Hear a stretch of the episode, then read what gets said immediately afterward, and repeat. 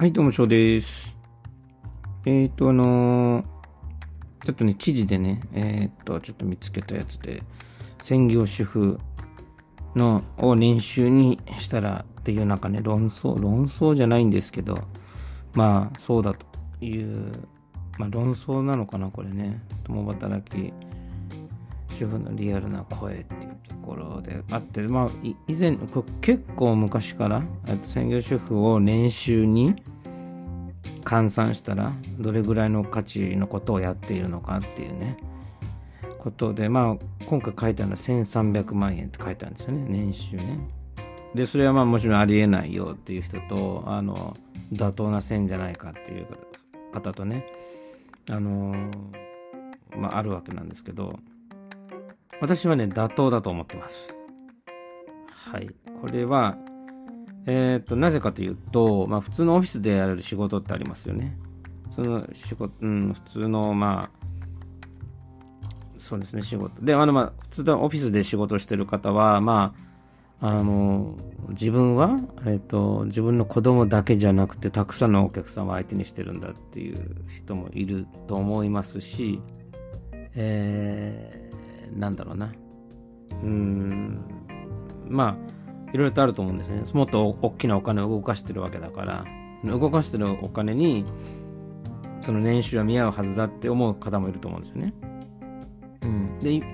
まあ、子育てとか家事とか、まあ、専業主婦のやってることっていうのは、生産がないわけだから、そんな年収になるわけないと思う人もいると思うんですよね。うん。でもこれはあくまでも、えっと、すべての仕事が生産っていうか、あの、おその仕事の対価として払われるとすればいくらになるんですかっていう話だと思うんですよね。で、えっ、と、専業主婦のと、まあ普通のオフィスで働いてる人の大きな違い、まあ兼業主婦でもいいかもしれないですけどね、大きな違いはこれ24時間なんですよ。あの子供の、まあ子供が学校行ってる間は子供のことはね、やらないかもしれないけれど、まあその時は家事とかやってるかもしれないけど、じゃあ仮にですけど、えっと、介護と育児があったとしますよね。朝起きて、えーっと、まあ子供が、うん、学校行きますよね。その準備で、その前にじゃあお弁当作るったらお弁当作りますと。えー、ことをしますね。で、まあ、あの、送り迎えが必要ならバス、バスまでね、送り迎えします。で、小学生とかこう、ね、それ以上であれば、まあ、子供たちはね、勝手に学校行って勝手に帰ってくるわけですから、あの、そこに関しての労力はないとしても、まあ、いない間に、あの、部屋を片付けてとか、まあ、買い物したりとか。で、まあ、介護があるんであれば、その間に今度は介護になりますよね。で、えっ、と、その、まあ、世の中の稼働時間と仕事の稼働時間と合わせるとあまり、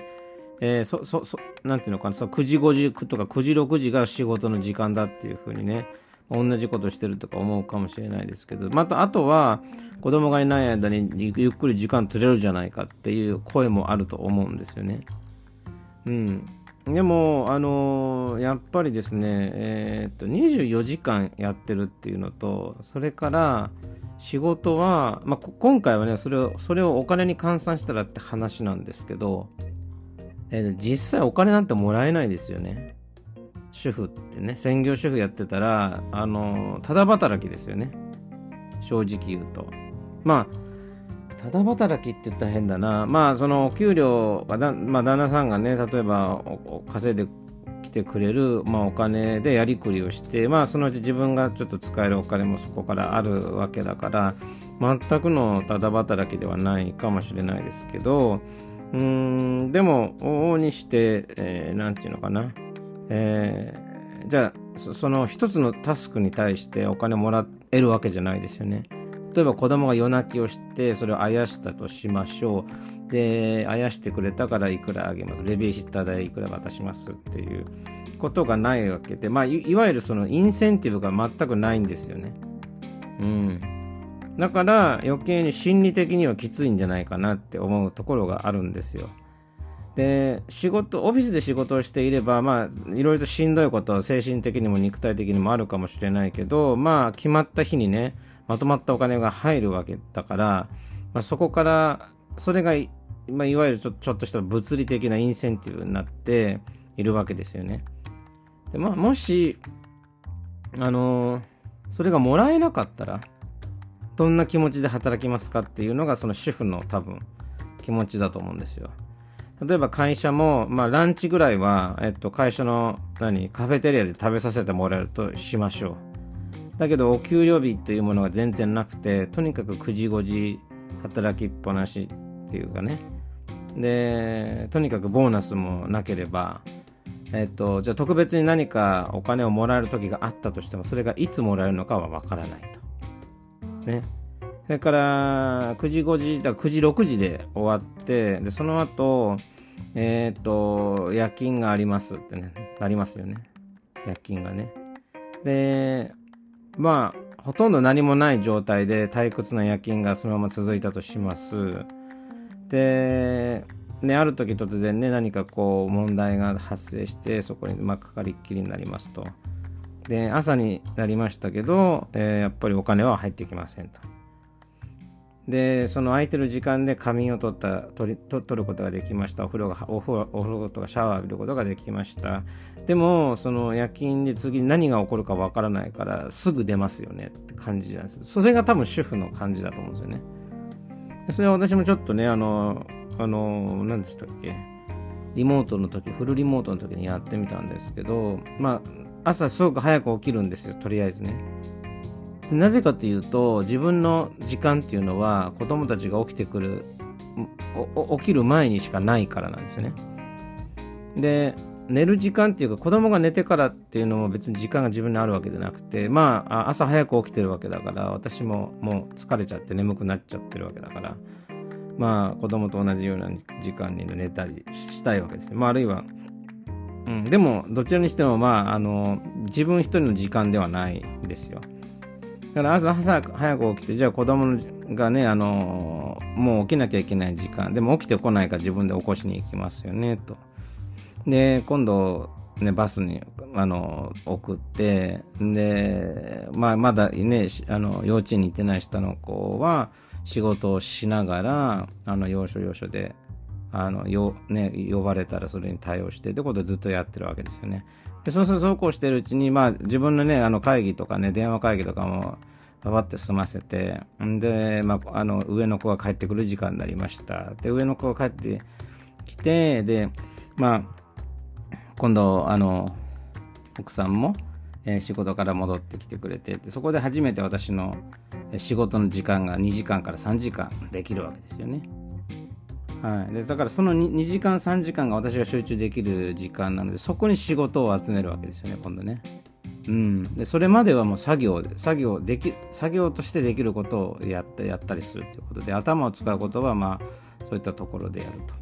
ということですね。で正直まああの多分ね奥様方とか私あのその子供自分たちねあの共働きっていうか時間時間差で働いてるからこういう対応ができるものの同じ時間働きに外に出てた場合子供を頼むとしますよね誰かにね。まあ親以外に頼みましょうと。でそして民間のねそういうベビーシッターみたいなところをねあの見積もり取るとめちゃめちゃ高いんですよね。要はもうお金持ちじゃないとこんなのできないよっていう。あるいはもう本当にえっ、と、毎日で、あの、本当にたまに一日それでお任せするっていう、それしかできないよっていう金額なわけですよ。で、ここになんか、あの、ベビーシッターとかの、まあそういう仕事してる人の年収が出てるんですよね。えっ、ー、と、例えば、家事代あ、ベビーシッターっていうのが平均年収が456万。家事代行が449万で、介護スタッフが316万って書いてあるんですけど、正直あの、労力と比べたら、だからこれね、結構あの、年収としては高くないですよね。でも、個人が、あの、実はこれ払うお金って意外とするんですよ。うん。実はね。だから、あのーあの金額をずっと、例えばもちろんね、そのベビーシッターとか家事代行とか毎日あるわけではないと思うんで、かもしれないんですけどね、でも、正直、えー、あのお金払うんだったらもっと払えるんじゃない？って思っちゃう金額でしたよね。うん。まあ、会社が、あとはね、このお給料以外に会社を運営するというお金になってるのだからしょうがないのかなと思いますけど、まあ、いずれにしても、あのー、普通の、えー、まあ、みね、あの、普通の庶民が、えー、頼める金額じゃないっていうことですよね。基本的には。で、まあ今の足し上げると、例えばベビーシッターと家事代行と介護スタッフっていうのを全部足し上げると、およそ1200万なので、まあ1300万の年収っていうのはあながち遠い数字ではないんじゃないっていうふうに思うんですけど、まさに私もそう思うんですよね。でプラス、あの、私大学時代にね、知り合いがね、あの、よくベビーシッターやってたんですよ。で、自分、まあベビーシッターはね、得意としてた感じ。うん。だけどね、あの、ベビーシッターとね、実際の親っていうのは全く違うんですよね。例えば、ベビーシッターっていうのは、その親がいない数時間の間、面倒を見るとか、まあ、あるいは、えー、半日面倒を見るだけですよね。で、その面倒を見てる中で、子供がずっとビデオを見てくれてたら楽だし、子供が寝てくれてたら楽ですよね。比較的。で、実際の親っていうか、何が大変かっていうと、じゃあ、夜泣きしたとかね。夜に泣き出したりとかであの突然ね夜にあの高熱出してじゃあ救急病院にね、え、連れていくとかねそういったこともあったりするわけですよね。だからベビーシッターで、まだ訳が違うんですよね。普通のあの、まあ、親であるってことはちょっと全然違うんですよね。だからあのその9時5時あ9時6時か。9時6時みたいな感じで割り切れるんだったら専業主婦もあの楽かもしれないんですけどとにかく24時間やってるっていうことで例えば休んでる間にも、えっと、明日のこと考えたりするわけですね。子供のとかね。あとはその準備があったりとか。あいろんなこと考えたりするわけですよね。だからそういうね考えてる時間とかも入れるとねもっとかかるんじゃないって思ってもいいと思うんですよね。で例えばあれですよね、子供の洋服をこうミシンで作ったりする方もいらっしゃるでしょうしね。うん。で、お弁当に時間かける人もいるでしょうしね。だから私はね、これは、あのなんていうのかな。そんなにもらうの、そんなにも、そそんなに年収にすると高いのって、あのなんていうのかな。あの、言い合うんじゃなくてね、あの実際にやってみたらいいと思うんですよね専業主婦っていうのを旦那さんも、まあ、あるいは、えっと、例えばですけど専業主婦を旦那さんがやってる場合もあるかもしれない。女性の方が働いていてあの旦那さんが主婦としてやってるって時もあるかもしれないですけどそれぐらい結構のワンオペでやるってことは非常にきついですよと私は思いますね。だからあの、うん例えば女性が一方的に働いていてじゃあ家事とか全部旦那さんに任せっきりの家庭もいると思うんですけどその時にその旦那さんがお金を稼がないでっていうふうにね思うのではなく一日ね家を開けてまあ言ってみれば夜遅くまで開けてで帰ってきてもそのじゃあ、えっと、食事を作らなくてもいいしえー、掃除をしなくてもいいっていうことができるのはそれは旦那さんがやってくれてるからなわけですよね。でもしその旦那さんがいないだとしたら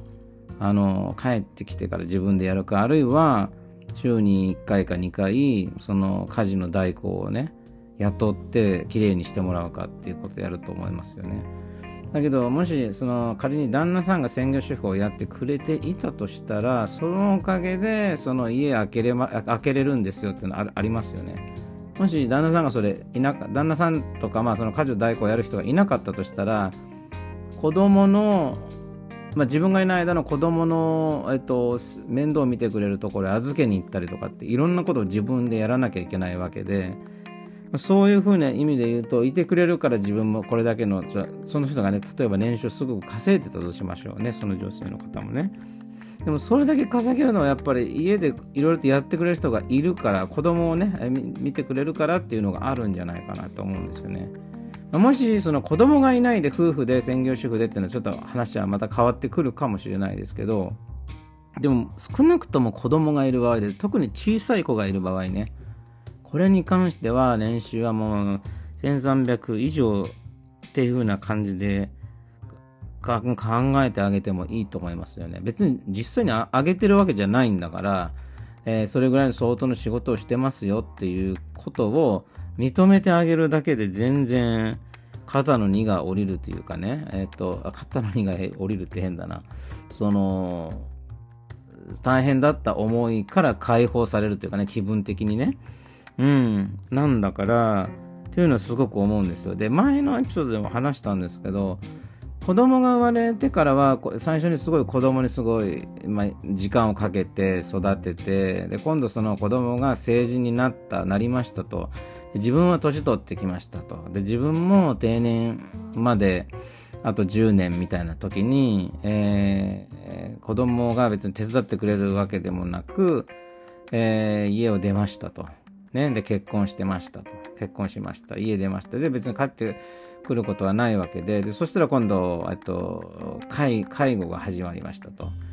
で、介護も、まだ、例えば旦那さんが現役で働かれているから、自分が一人でやらなきゃいけないと。で、子供から解放されたと思いきや、で、今度は、あの、介護をまた一人でやらなきゃいけないと。いうことですよね。で、今度介護をしてて、あのー、比較的多分介護ってね、長く続くと思うんですよ。どこのあご家庭もね。うん。あの、で、なんていうのかな。まあもちろんその、あの、旦那さんもね、まあ、何もやらないってわけじゃないかもしれないけども、でもメインでやってるのは、多分奥さんかもしれないし、まあ奥さんが先にね、えっと、えー奥さんじゃなくてお父さんの方か旦那さんの方のご両親で旦那さんが見るってこともあると思うんですよね。うん、要するに片片方だけがやらなきゃいけないってことになるとまたやっぱ大変になってくるかなと。だからあのとにかくね24時間っていうか、まあ、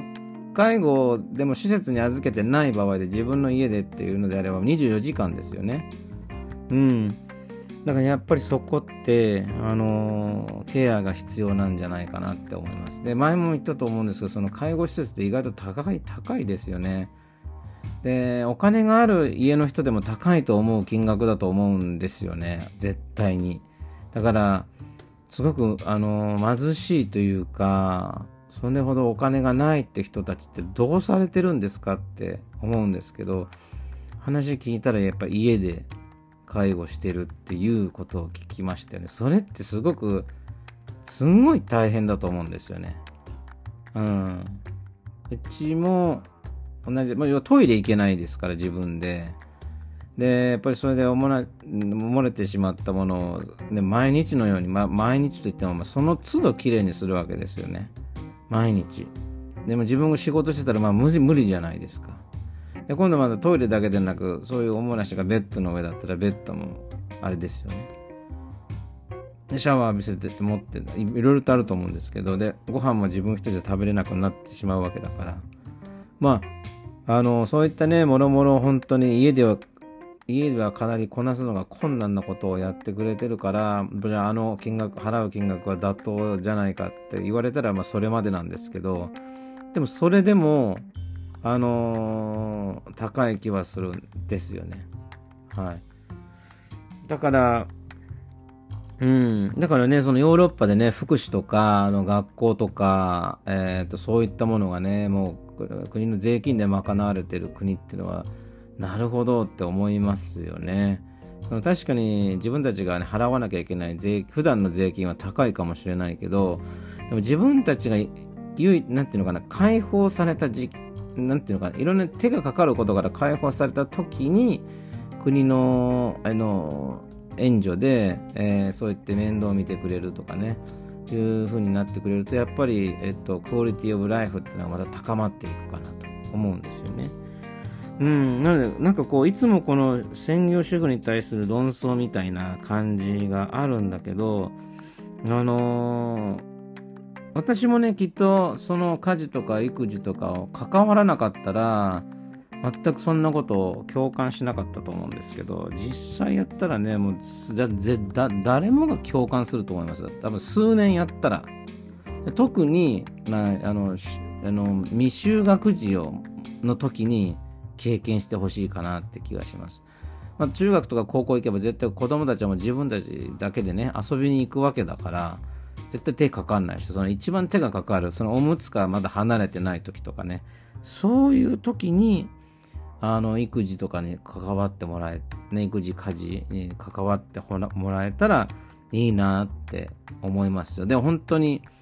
それだけでもあのしんどさっていうのの、えっと、共感ができるからそれだけでも絶対違うと思う。うん。まあ